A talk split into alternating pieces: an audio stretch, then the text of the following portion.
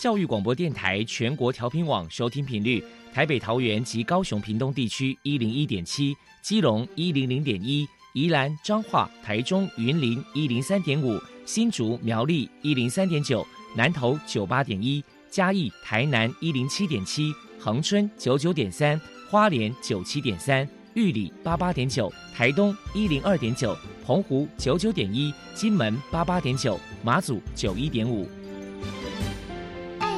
爱是包容，爱是牺牲，爱是分享，爱是服务。因为爱，特殊教育充满了无限的可能。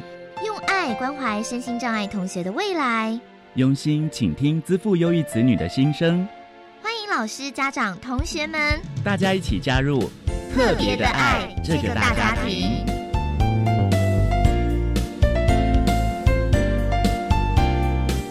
本节目由教育部学生事务及特殊教育司指导，国立教育广播电台监制。欢迎收听。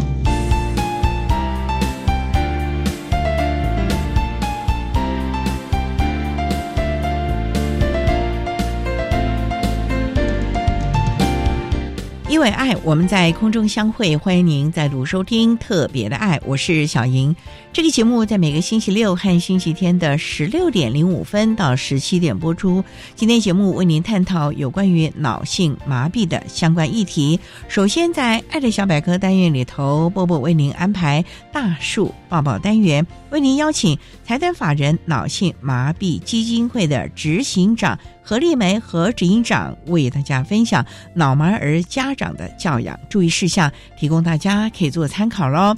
另外，今天的主题专访为您安排的是《爱的搜寻引擎》，为您邀请台北市立文山特殊教育学校的洪万松物理治疗师为大家说明：只要努力，一定会更好。谈物理治疗的专业如何协同教师融入脑性麻痹学生的教学内容，提供大家可以做参考。节目最后为你安排的是《爱的加油站》，为你邀请脑性麻痹子女的家长何丽梅女士，还有她的女儿黄小志，为大家加油打气喽！好，那么开始为您进行今天特别的爱第一部分，由波波为大家安排大树抱抱单元。大树抱抱，特殊儿的父母辛苦喽！我们将邀请家长分享教养的技巧。情绪舒压、夫妻沟通、家庭相处，甚至面对异样眼光的调试之道。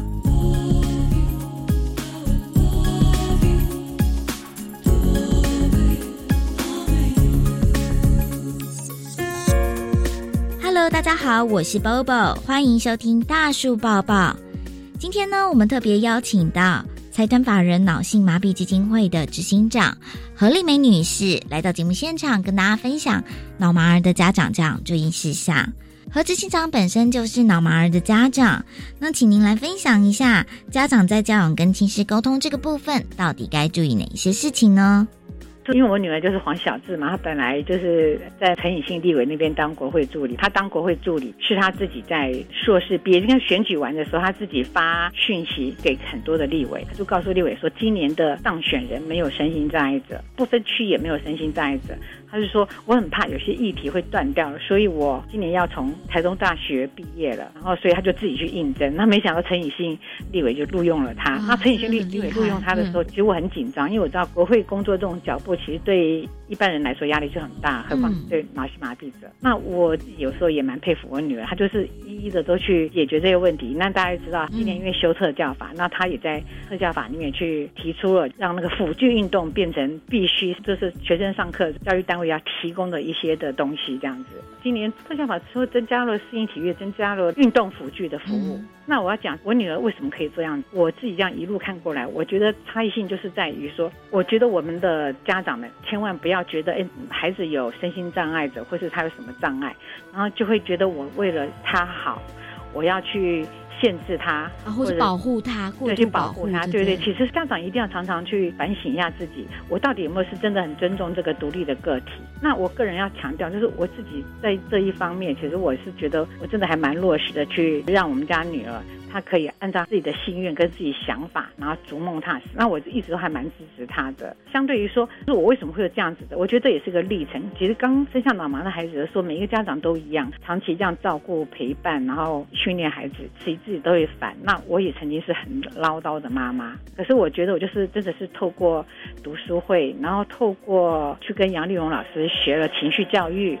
自己学了这些东西之后，我会很落实的用在自己身上。我常常用在自己身上，也会用到女儿的身上，我会跟她讨论。比如说，我跟女儿在外面，别人给了一些可能身障歧视的一些待遇的时候，我就会回来跟她讨论。你想想看，杨老师教我们的情绪 EQ 技巧有哪些东西，在这个时候我们可以拿起来用？我们这时候应该用什么样的态度跟心情？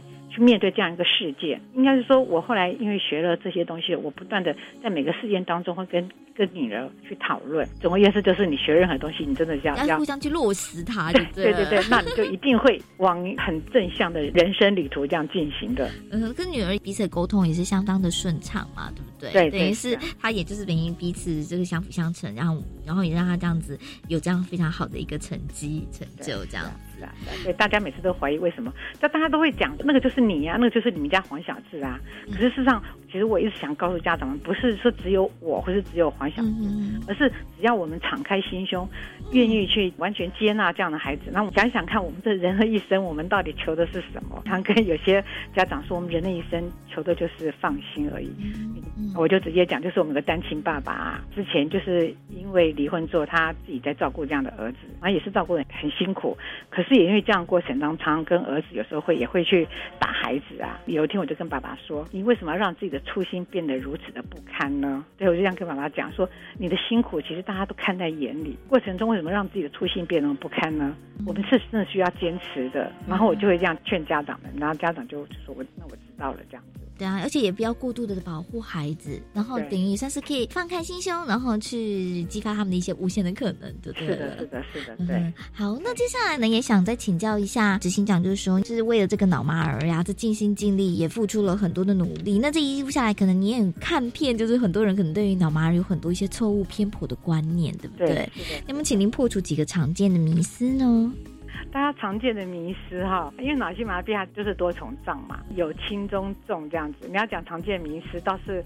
我这一阵子，因为我的单位就是有请实习生过来做实习，那我也请实习生去访问我们一些个案。然后就有一天呢，实习生访问一个，那他的孩子已经快四十岁了，然后重度的，然后这孩子其实妈妈都有帮一直帮他请外劳，然后妈妈自己有在做生意。然后到最后的时候，妈妈就告诉那个实习生说，这个大儿子他有弟弟妹妹，那弟弟妹妹都结婚了，也有很好的家庭，然后也都有小孩。他说他这一生最后悔的就是把大儿子生成这样，然后。他讲完之后就哭了，所以我们实习生就有点愣到，用时间就去拥抱妈妈这样子。那事实上，第二天的时候问这个孩子，我就跟孩子说：“真的很恨妈妈把你生成这个样子嘛？”然后这孩子是没有口语的，他跟我点头。可是妈妈非常爱你耶，他也跟我点头。然后我就是说：“你知道妈妈很爱你，而且妈妈一直很温柔对你，可是你还是会觉得会恨他变把你生成这样。”他就跟我点头。然后我就觉得哦，好心疼这妈妈了，因为我看到的是儿子也很爱妈妈。妈妈也很爱儿子，可是妈妈的自己的内疚，我觉得她可能一直传达了这样讯息，让儿子知道。所以儿子虽然无口语，可是儿子会。有这样一个心结存在，所以我现在也在努力的，就是跟我们的和谐分彩的老师去讨论，说怎么样让这个儿子的心结可以打开这样子。因为你这样问我那些迷失，我就会突然想到这个议题。我相信没有人愿意生下脑麻的孩子，没有人也愿意说人生会是这个样子。可是我觉得面对了这样一个生命的时候，我们一定要让自己不管在怎么样的泥沼里都可以翻转过来，让我们这个人生可以变得至少就是我常在讲的，在这个。人生旅途当中，我们都可以遇见更好的自己。只要遇见更好的自己的时候，其实很多事情，其实它就是它就是人生风景嘛。嗯哼哼，对对对。好哟，谢谢这个执行长的分享。好，那再来也可能请您分享，就是说，那你目前呢，整个台湾的大环境当中，老麻朋友遇到最大的困境是什么？您觉得怎么去改善呢？每一年都有好多特教学校毕业的脑麻的孩子，最后都只能回归到家里，然后单独的每天在家里。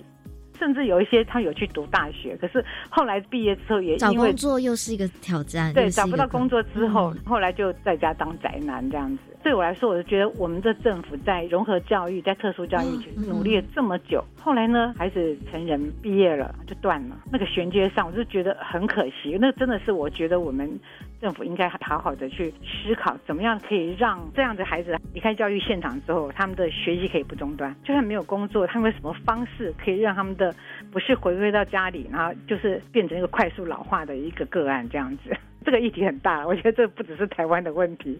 看到日本的那个长照，对，这整个也是一个很严重的，也是一样，也是一样，对对对。然后我甚至看那本书的时候，里面有写到，日本已经开始做一些，比如说是我们很多的家长团体都是妈妈团体在做一些互相扶持的一个座谈或是亲子教育。可是，在日本现在已经做到爸爸的，甚至是年轻照顾者。那因为我看那本书，就日本实一次有那种本来他要读博士的，却因为家庭照顾，他不得不放弃他的博士，开始纯粹做家庭照顾者。这样几个组合的团体，应该是要被正视大家心理的问题，因为可能是未来会即将发生的。对，是的，没有错。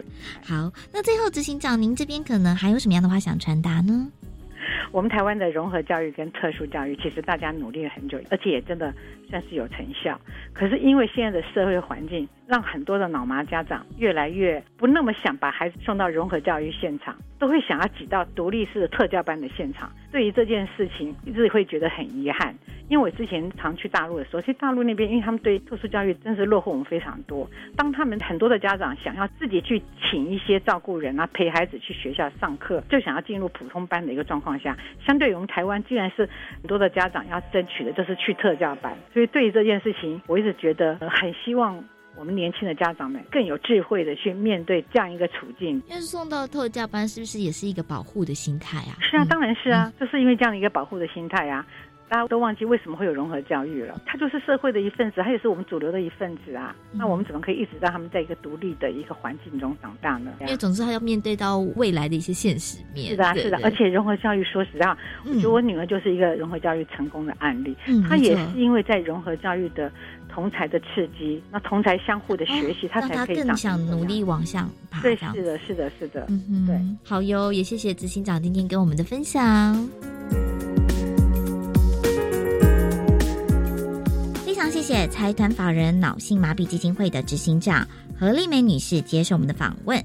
现在我们就把节目现场交还给主持人小莹。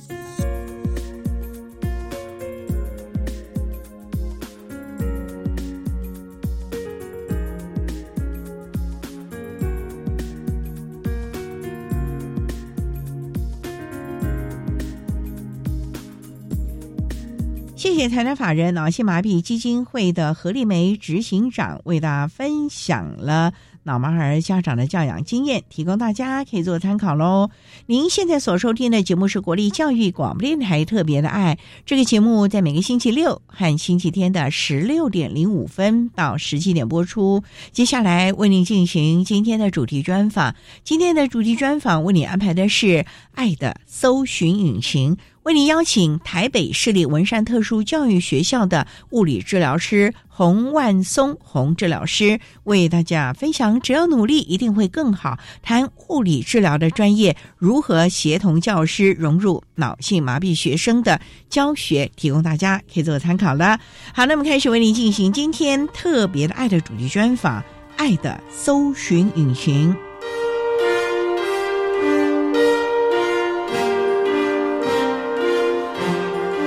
爱的搜寻引擎。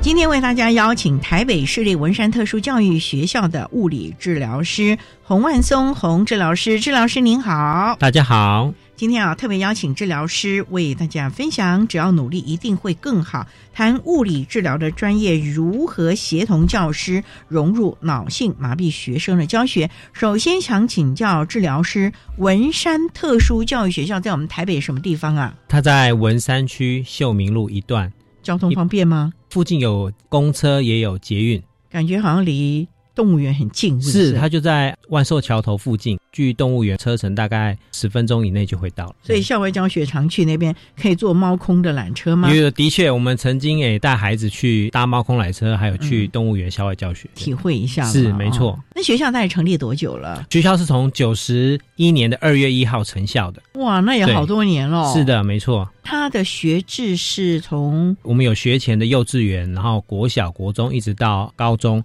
现在叫做技术型高中，也就是以前的高职。那我们的幼稚园收的全部都是特殊生，障碍程度比较没有那么重。但是到了国小以上到国中高职阶段，就是以重度还有极重度的学生比较多。那他的学区是要在文山地区了吗？没有，因为台北特殊学校大概有北特，还有就是我们文山特教。它有大概划分一个偏北一点的话，就会到北特去；台北是在偏南一点的地方，它就会到文山特教了。所以我们的孩子是比较中度、重度喽。是的，哦那障碍类别是不是就很多元？因为特教生有十三个障碍类别。对，像我们学校的有像一般常见的过去的所谓智能障碍、肢体障碍，还有包括一些自闭症的孩子、发展迟缓的孩子，都是学校学生的类型。这几年开始慢慢的有一些侵入性治疗的孩子，比如说有鼻胃管。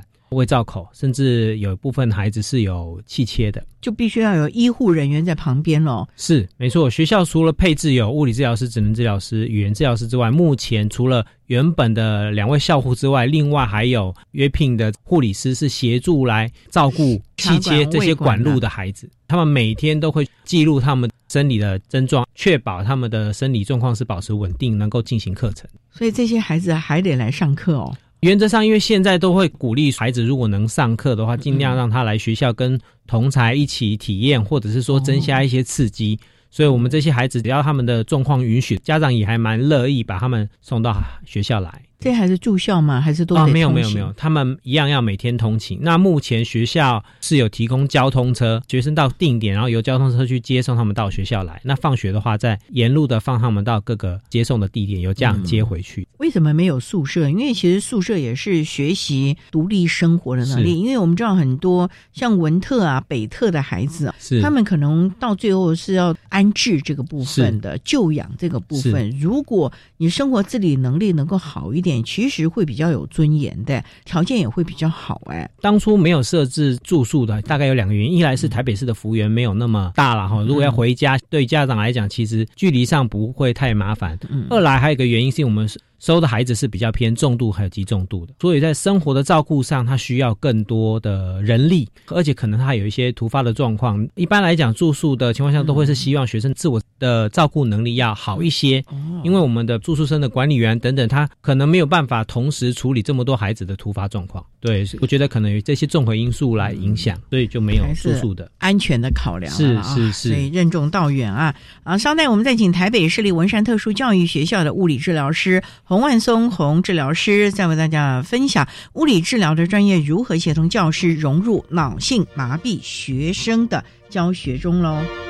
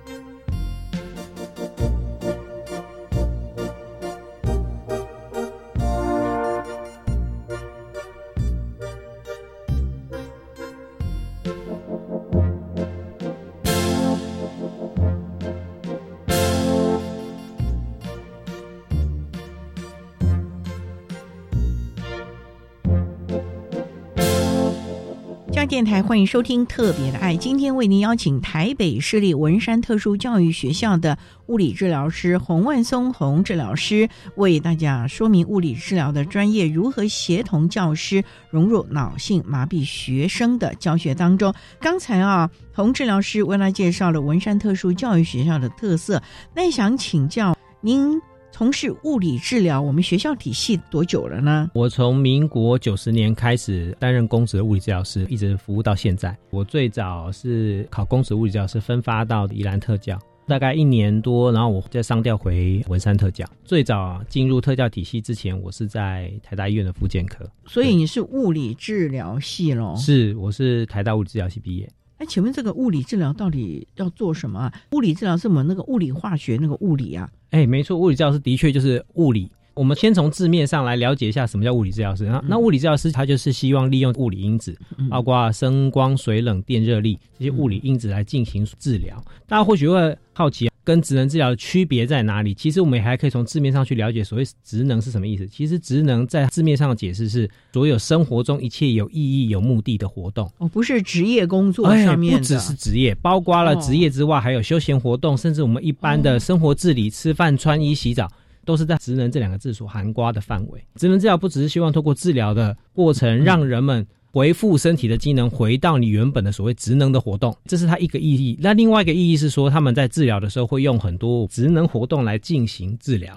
所以职能治疗可能会利用穿线板啊，甚至是打扑克牌啊、穿毛衣啊、串珠啊等等来练习手部的动作，希望他提升或是回复他的职业能力。那物理治疗主要三个治疗方法，第一个就是仪器治疗，再来就是运动治疗，再来就是徒手治疗。像我们闪到腰啊，就是物理治疗吗？是闪到腰可能会有热敷、放松肌肉之后，可能有的人还会做拉腰，这个就属于仪器治疗。这些仪器治疗完之后呢，可能还需要进行运动，所以治疗师教他一些怎么舒缓、伸展，甚至强化的运动，预防二次的伤害。这个就是属于运动治疗，甚至有些人他可能严重到必须要做筋膜的放松、肌肉的伸展，甚至会有关节的松动，这些就是所谓治疗师要徒手进行的治疗。所以就三个手法：仪器、运动治疗以及徒手治疗。所以物理治疗可以看到，我们透过这三个运动的主要的手法呢，让人的身体机能能够恢复到正常的状态，恢复到平常的活动。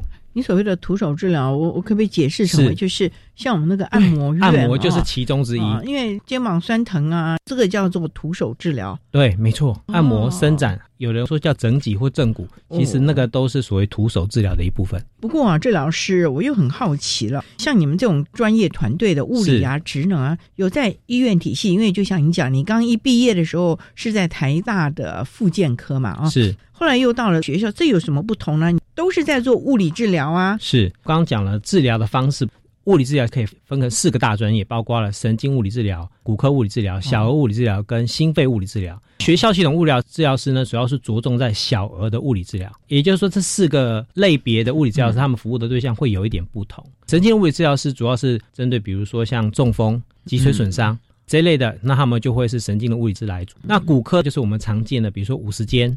下背痛，甚至膝关节置换、髋关节置换、截肢的这些病人，就会需要骨科物理治疗来。再来就是像心肺，因为有些人会有慢性肺阻塞，心肺功能受损，甚至换心啊，或者是重大手术之后体适能明显下滑的，这些就会需要心肺物理治疗师来协助他恢复心肺功能。小儿的话，就是我们刚刚讲的学校系统会介入最多，主要是要协助我们的这些孩子在发展迟缓的这个问题上面，能够协助他尽快的提升能力。跟上孩子，或者甚至在生活中怎么样能够适应？可是你刚刚讲文特啊，从学前一直到高职部，对，那我也知道，其实你们对很多像脑麻啊，或者是很多的孩子，他在就学过程当中，哪怕他高三了，是你们物理职能治疗都还是要介入啊，不然用进废退，哎，这个叫做青少年的物理治疗吗？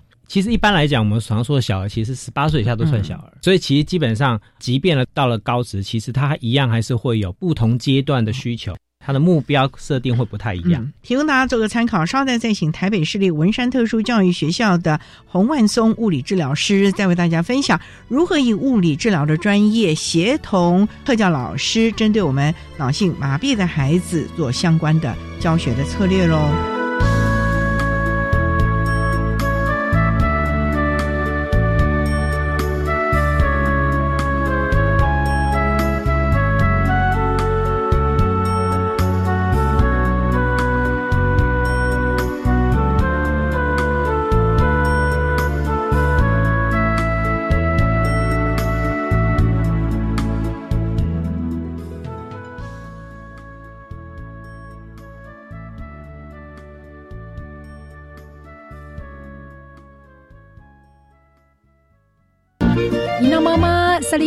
马布隆爱好吉他。大家好，我是排湾族的小蔡，我是阿美族几亨。相信大家都知道，原住民族语言也是国家语言了吧？邀请您一起来学习原住民族语言，请点选教育广播电台 Channel Plus，找到语言学习本土语言，跟着赵玉珠老师一起来学习布农族语，聆听单元策展。原来这样说，拉鲁根达米里修。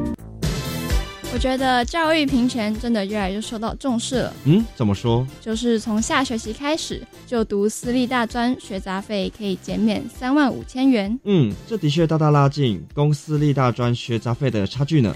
赞哦！拉近公私立学校学杂费差距，从一百一十三年二月实施，同时就学贷款的申请资格以及还款条件都放宽喽。以上广告由教育部提供。亲爱的民众，即日起，行政院主计总处将办理家庭收支调查，派员到府上进行访问。访问项目包括家庭收入、支出、设备及住宅概况。调查结果仅作为整体统计分析，提供政府制定相关社会福利政策参考。您的个别资料我们会妥善保密，绝不外泄。谢谢您的配合。以上为行政院主计总处广告。管那么的水，罗嘎西木啊！大家好，我们是欧开合唱团。您现在收听的是教育电台。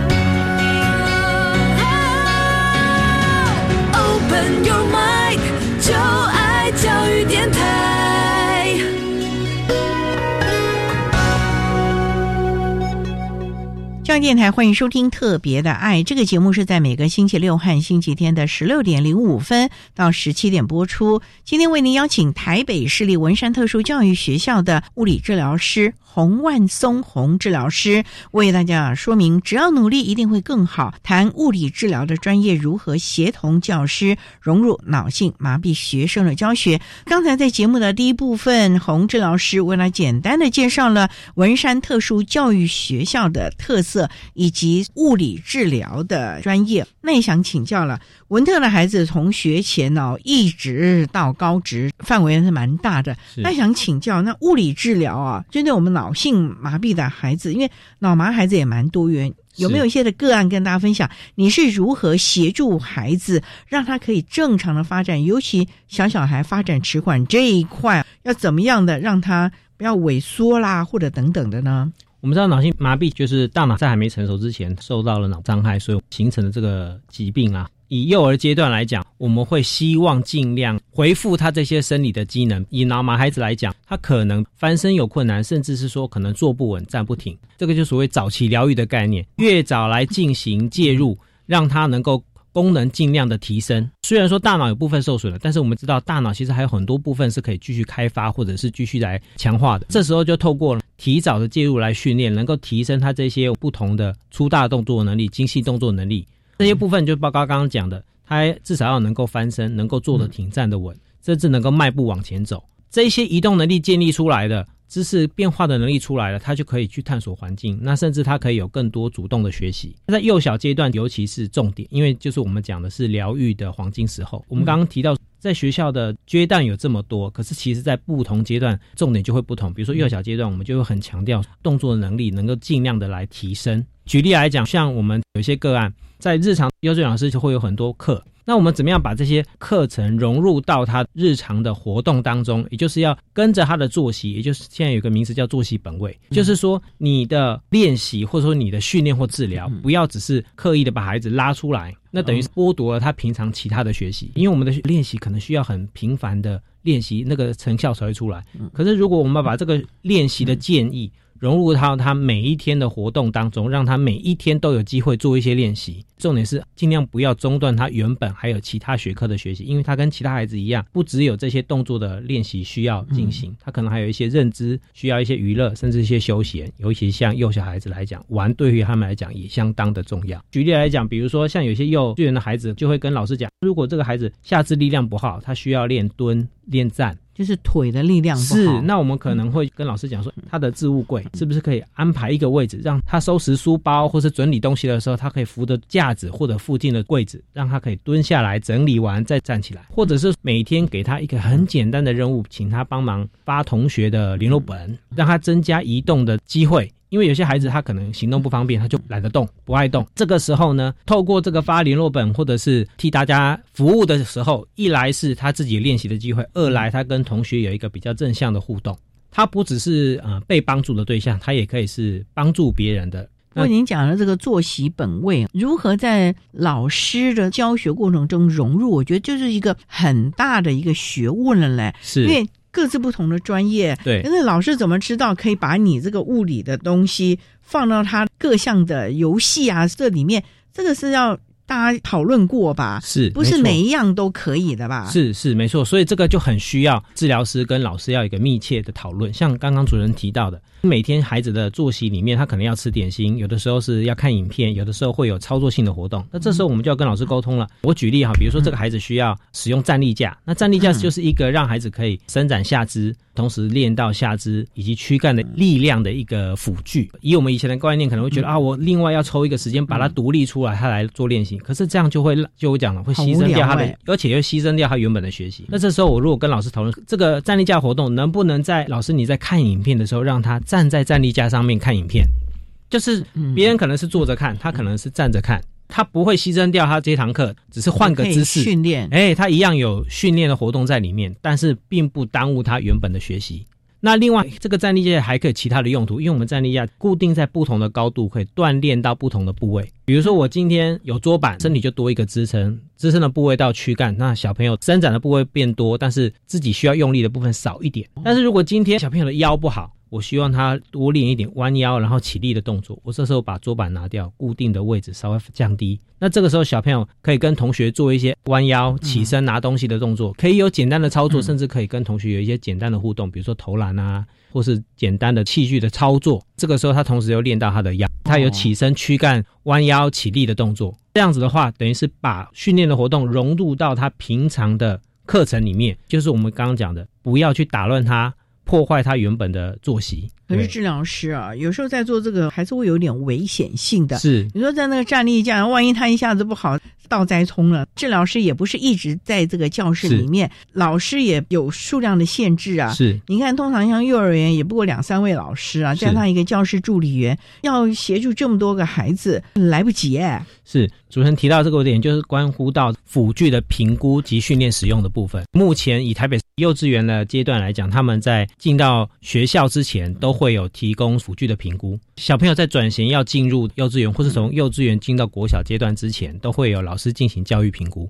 那这教育评估呢，不只是评估孩子的学习能力、起点行为，重点还会评估他学习的环境需不需要做调整，辅具需要什么提供。多少可以提供辅具啊？从幼稚园阶段，只要他进入了台北市的学习系统以后，有需要，对，有需要学校。就会提供他必要的这些学习辅具，包括了刚刚讲到的轮椅啊、站立架、助行器，甚至沟通板，像点字笔、FM 调频系统等等的。这些都是台北市会提供的学习辅具，免费的，是只要是他在学校的学习需要，经过评估的，对对，当然要经过评估。评估过后呢，学校有所谓的巡回物理治疗师，那当然在特教学校里面是有固定的治疗师，治疗师就要进到现场，先跟老师沟通使用的时间点、使用的频率，当然还要教老师怎么样正确的操作跟使用。这真的是一个好大的学问。稍待再请台北市立文山特殊教育学校的。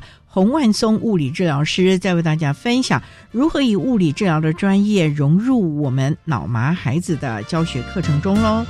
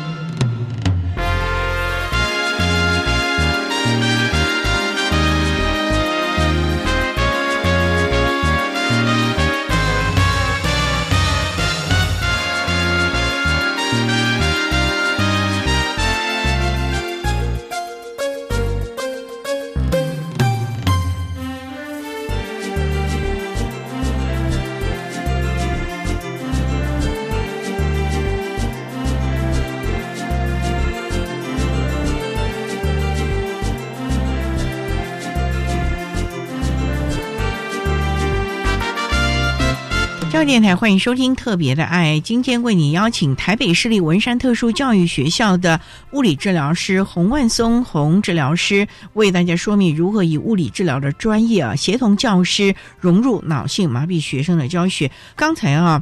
物理治疗师，您提到就是在我们文山特殊教育学校嘛，那我们有专团进驻在这个特殊教育学校。可是我们知道现在台北市啊，采取融合，很多脑性麻痹的孩子，如果他的认知或者是脑麻的状况不是那么严重的，我们都希望他到一般学校融合。是，可是。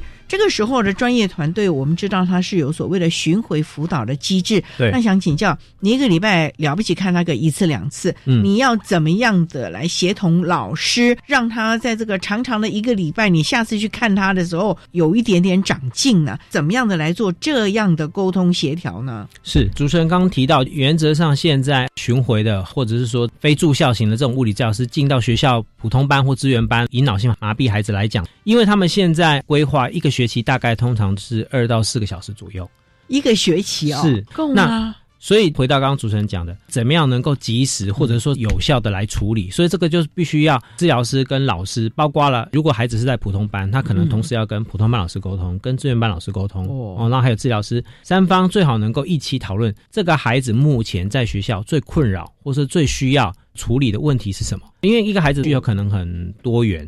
但是一定有一个他们最急迫想要处理的，透过讨论过程当中，大家才可以理清哪一部分是物理治疗师可以帮忙，哪一部分是职能治疗师，哪一部分是教师助理员。这都要列入 IEP 吗？是，没错，这个就透过讨论过程当中来形成 IEP。这个就是所谓教育要提供的相关专业的资源。我们先厘清这个孩子需要的重点是什么。有的时候我们还应该直接问问这个孩子。什么事情让你最困扰？我们有时候常常都想着说，我觉得他需要什么，可是可能忘记了可以问问孩子，他觉得自己哪些最困难、最需要帮忙。孩子有跟你们提过吗？那么小，他怎么会知道自己要什么？有的孩子就会讲说，我走路很累，或者是说，哦，我可能在哪里常常会撞到，或是我在哪里容易跌倒，或者我上次在哪里跌倒我很痛。这个时候你可能就要去想，以脑性麻痹孩子来讲，可能大家优先会想到他可能动作控制会比较困难，或是行动会受限。这个时候。以行动行走这件事来讲，是不是要给他适当的辅具、座位的规划、无障碍空间的调整，这些都是可以介入的。比如说，如果他本来可能只有用单拐，或者是用助行器，对，那这个时候光助行器还有分不同的类型，有轮子的、没轮子的、两个轮子的还是四个轮子的、前推还是后拉的，不同的移动速度还有安全性也不一样。举例来讲，有些孩子他们在幼稚园阶段，可能很多治疗师会希望他尽量提升行走的能力。甚至会让他练习放手走，或者是练扶栏杆单手走。可是有些到了国小阶段之后，治疗师可能会建议国小阶段哈，我们可能需要移动快一点。移动速度快的辅具可以帮他节省力气，让他把体力留在其他的学习。那另外呢，助行器有时候还会形成一个类似保护的空间，因为国小阶段小朋友冲撞啊、跑啊、走廊跑跑跳跳的，万一不小心碰撞到他，可能来不及维持平衡，他就受伤了。所以助行器不只是节省体力、增加速度，另外还有一点点保护的效果在里面。郭志老师这里啊，很多人想说行动快速，那直接提供轮椅啊，或者电动轮椅不就好了吗？实际上会不会有一个问题，就是？可能这个腿部肌耐力啊训练可能就少了呢，会不会有这种鱼与熊掌不可兼得的问题了呢？是在脑性麻痹孩子国际上有一个粗大动作的功能分级一到五级，这也是常常很多脑性麻痹孩子家长会提到的问题。我的孩子将来有没有可能会走路？甚至有些家长一直不停的在提这个问题，他将来有没有机会走路？他将来有没有机会走路？一直把希望寄托在他能够独立行走。但是根据统计哈，以脑性麻痹孩子来讲，超过五岁，换言之就是大概进入国小阶段之后，如果都还没有练习到可以。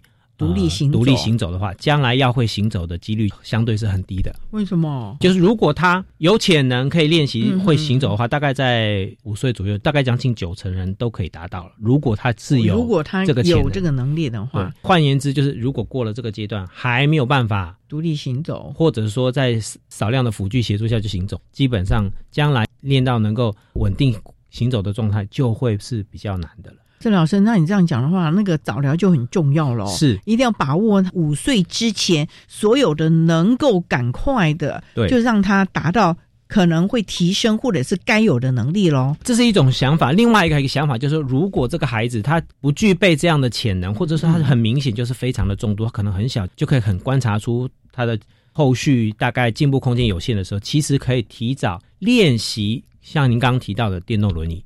因为有一些文献提到，两岁的认知或能力大概就是开始练习。换言之，就是如果这个孩子他预期愈后可能行走的机会不大，我们可以开始把一些重点练习到一些相关的其他的能力，比如说电动轮椅操控的一些技巧的练习，可以提早开始准备。那另外还有一个就是刚刚您提到，那国小的孩子如果他久不走了，会不会萎缩了？我们这些孩子，他虽然移动的速度慢。可能平常是用电动轮椅，但他可能还是有部分行走的能力，只是没办法走长距离，走不快。这个时候，我们就会建议行走这个事情呢，对他来讲就把它当成是一种运动，而不是主要我们说移行的方式。所以他可能每天起来走个半个小时、二十分钟、三十分钟，当成是运动。但是主要的移行方式，比如说对于很困难的孩子来讲，可能会考虑就是以轮椅、电动轮椅或是手动轮椅来取代，让他节省体力。这点非常的重要，用进废退，我们也希望能够去注意到这个问题了。是啊，稍待，我们再请台北市立文山特殊教育学校的物理治疗师洪万松洪治疗师，再为大家说明如何以物理治疗的专业协同老师们呢，针对我们脑麻的孩子进行相关的教学策略喽。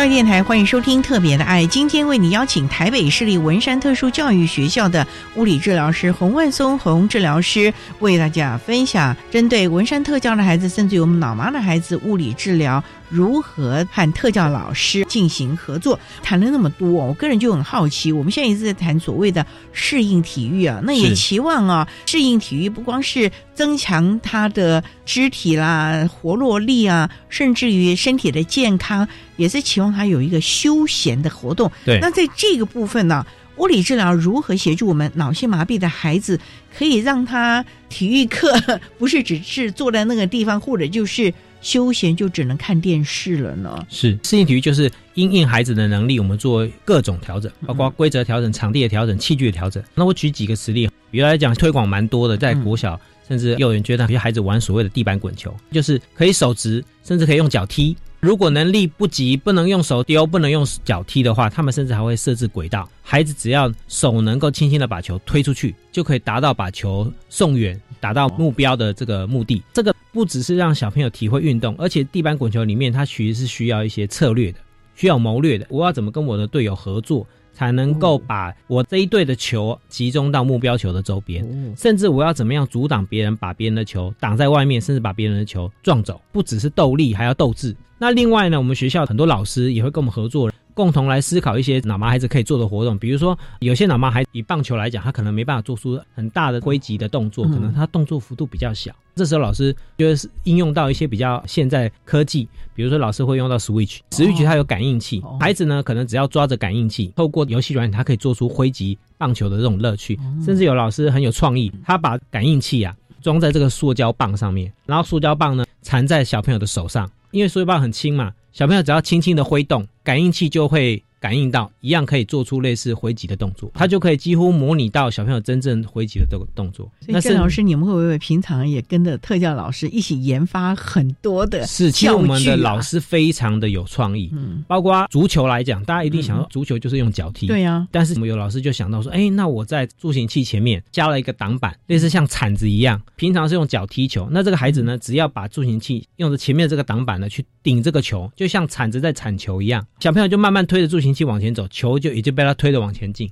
他脚没办法踢，但是他推着助行器，助行器在铲着球往前踢，所以其实这都是老师去。设想学生的能力怎么样去改善器具，甚至游戏的规则，让他能够参与跟其他同学一起进行体能的活动。对，所以这个就是大家一起集思广益，没错，为孩子创作出很多运动啊、学习啊，甚至活动的辅具了。对，甚至包括羽毛球或者是桌球。我们知道桌球是一个三度空间的活动，可是三度空间对我们这些动作比较慢或是动作控制困难的孩子来讲，就是很难打到球。这个时候老师呢也很有创意，他就拿纸板啊或者是瓦楞板，把它弄成像轨道一样，所以说球会直挺挺的往学生的眼前来，学生只要拿着板子轻轻的挥，一定打得到球。而且这个球对他来讲，像是只有一个固定方向，他是很很好控制。甚至有些孩子能力真的很弱，只有手指头轻轻拉的动作。这个时候，老师他们有人设计出弹弓，或是像投石车，利用橡皮筋跟水管，只要把这个水管呢往下沿着这个橡皮筋一压，透过橡皮筋的弹力，把这个投石车乒乓球发球发出去，给对手来进行打击。就是老师的创意，让我们这些脑麻孩子也同样都可以享受体育的乐趣。那生活呢？因为我们知道脑麻孩子可能他的张力或者是战动，那这个部分，那他拿的汤汤水水啊，或者那个稳定度，有没有办法物理治疗也来协助一下？刚刚您讲到就是所谓进食的部分啊，或者是说班有些操作性的活动都遇到这样的问题，就是它稳定性。在这一类操作性的活动，有一个很关键，就是说我们稳定我们身体的近端，然后方便远端来进行操作。所谓的近端，就是像我的大臂就是近端，我的。手指头是远端，所以小朋友可能靠着桌子增加稳定性。还有一种情况是碗，我的碗可能要固定，免得我一一晃就把碗里面的食物扫出去了。所以有的时候会有所谓的吸盘碗，甚至有的老师很有创意啊，他把桌面上放了个地垫，地垫上挖个洞，碗就放在洞里面，那个碗就跑不掉啊，牵住在那里了，是就看在里面了。基本上你再怎么挖碗都跑不掉。甚至会有一些特殊的餐具，可能碗缘比较高，所以小朋友在挖饭啊、挖菜的时候就不容易一挖就往外去了。所以就是提到辅具的选择，另外还有一些周边创意性的调整，帮助他好进食，或者说增加。自我照顾或独立的程度。波治老师，我就很好奇了。其实，在做这些啊，难免孩子会觉得可能很枯燥无味，或者是觉得好累哦。这个时候，当然学校老师可以督促啊，老师有方法。那家长应该怎么样呢？因为我们一直认为啊，像这些所谓的物理治疗、职能治疗，就像讲的所谓的生活本位嘛，这个部分他回到家应该也可以内化。那家长这个部分要怎么样跟你们治疗师合作呢？因为特教老师他有特教专业，他可以举一反三。可是对家长来说，没有这样的专业，你们要怎么样的成为一个好伙伴呢？主任刚刚提到作息本位，其实不只是指在学校内，包括在家里。所以同样的，我们也必须要跟家长讨论，这个孩子回到家之后，哪些作息或习惯，我们尽量把我们所谓的练习，或者说是他回家的作业，在家里要怎么来进行。我举个例子哈，以脑性麻痹孩子讲。其实他们常常每天都要进行所谓的伸展运动。这个伸展运动对于有些孩子来讲，他就觉得很痛不舒服，这样可能会舍不得，怕孩子痛，他就不做。不做的话，可能就会影响后面，可能容易变形，甚至脊椎侧弯，甚至严重到需要开刀。这个时候，怎么样让这些活动呢持续的在家里能够进行？其实有个方法，肌肉要伸展，需要先适当的放松，才才会容易进行伸展。放松的诀窍有一个就是热敷。热敷的话，除了说我们在医院或诊所常用的，就是用热敷垫嘛，或者热敷包。其实有一个很棒的时间点，比如就是洗完澡过后，大部分这些孩子一定都是洗热热水澡。对，热水澡之后呢，身体的肌肉温度会上升，柔软度就会好一些。这时候伸展比较不痛，而且伸展的效果也比较好。所以这时候就会跟这样，洗完澡的时候，我们可以进行这个伸展的运动。嗯，甚至他这时候已经躺在床上了。可以让他在这里同时进行一些简单的垫上运动。有些孩子能力好一点，可以做一些简单的瑜伽动作。我们会跟家长讲，哪一些动作是比较简单，孩子可以做的，比如说拱桥运动啊，或是最简单的仰卧起坐。甚至有些能力很弱的孩子，在床上的时候能够翻翻身，抬抬手，或是很简单的，你跟他进行一些我们所谓相扑游戏，他坐着你推他，他推你，或是简单的拔河游戏。尤其幼儿阶段，你逗着他玩，一边玩的过程当中，他的四肢活动就增加，同时也是亲子关系的促进，同时。默默的就把一些练习的活练习，对，就是融入到日常生活当中了，而不是说我今天他在看电视，他在吃饭，而刻意的。要把它剥夺他这些活动训练型的活动。物理治疗师，你们不光是物理治疗专业，我觉得很多的创意啊，也必须协同老师们，甚至家长，看到家庭的环境当中怎么样的去内化，怎么样的找出适合的方法。所以这个部分呢，亲师生共同的合作，其实对我们的孩子是非常重要的啊。那今天我们也非常的谢谢台北市立文山特殊教育学校的物理治疗师洪万松洪治疗师，说明了物理治疗专业如何融入教学。中非常谢谢洪志老师的说明分享，谢谢你，志老师。不会，谢谢大家，谢谢主持人。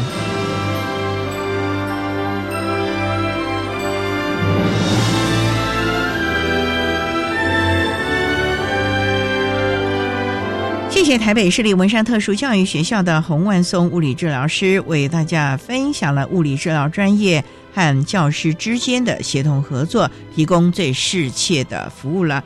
您现在所收听的节目是国立教育广播电台特别的爱节目，最后为你安排的是爱的加油站，为您邀请何丽梅女士以及她的女儿黄小智为大家加油打气喽。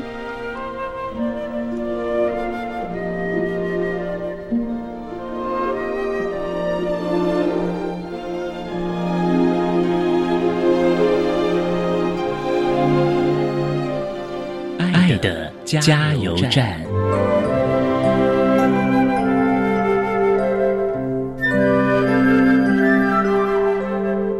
我是桃园市脑性麻痹协会的创会理事长何丽梅。现在的特殊教育的环境之下，我知道常常会充斥着家长们很担心孩子在普通班会被霸凌，资源班、特教班的老师又很担心工作压力会过重。可是呢，我真的要给大家一句话，就是想想孩子的未来，想想这些特殊孩子的未来，你的角色、你的位置在做什么？想想孩子们未来他的生命要呈现出什么？老师们，你给孩子们什么样的世界？所以，请大家加加油，一起为我们的特殊的孩子努力。大家好，我是桃恩是脑性麻痹协会的总干事，我叫黄小智。我要给所有的孩子、跟老师还有家长一句话：现在社会中每天充斥的校园霸凌并不少，但是孩子要。透过这些不能说不好的刺激，它只是一个融入到主流社会的一个媒介，你才能成长。那我也希望所有的家长、孩子跟特殊教育的老师，你们其实都很努力、很棒，也希望多多给特殊教育的学生多点融合教育的机会。真的很谢谢大家，也辛苦大家了，大家一起努力加油，谢谢。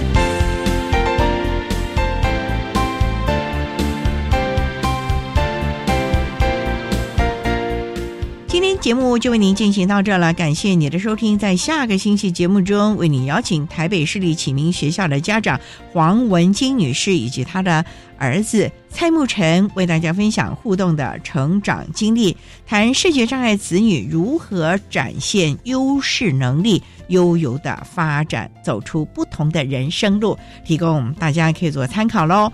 感谢您的收听，也欢迎您在下个星期六十六点零五分再度收听《特别的爱》，我们下周见了，拜拜。